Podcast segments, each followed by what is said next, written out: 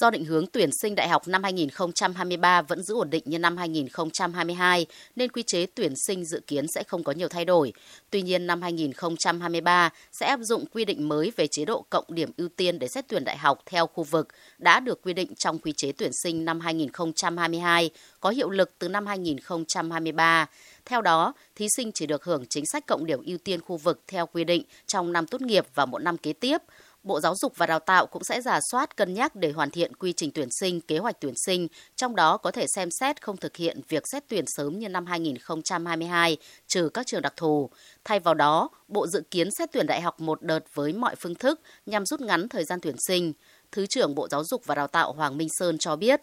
Bộ Giáo dục Đào tạo sẽ hướng dẫn các trường để làm sao phân tích cái hiệu quả của các phương thức tuyển sinh và trên cơ sở đó thì có thể đơn giản hóa và giảm bớt những phương thức tuyển sinh không hiệu quả.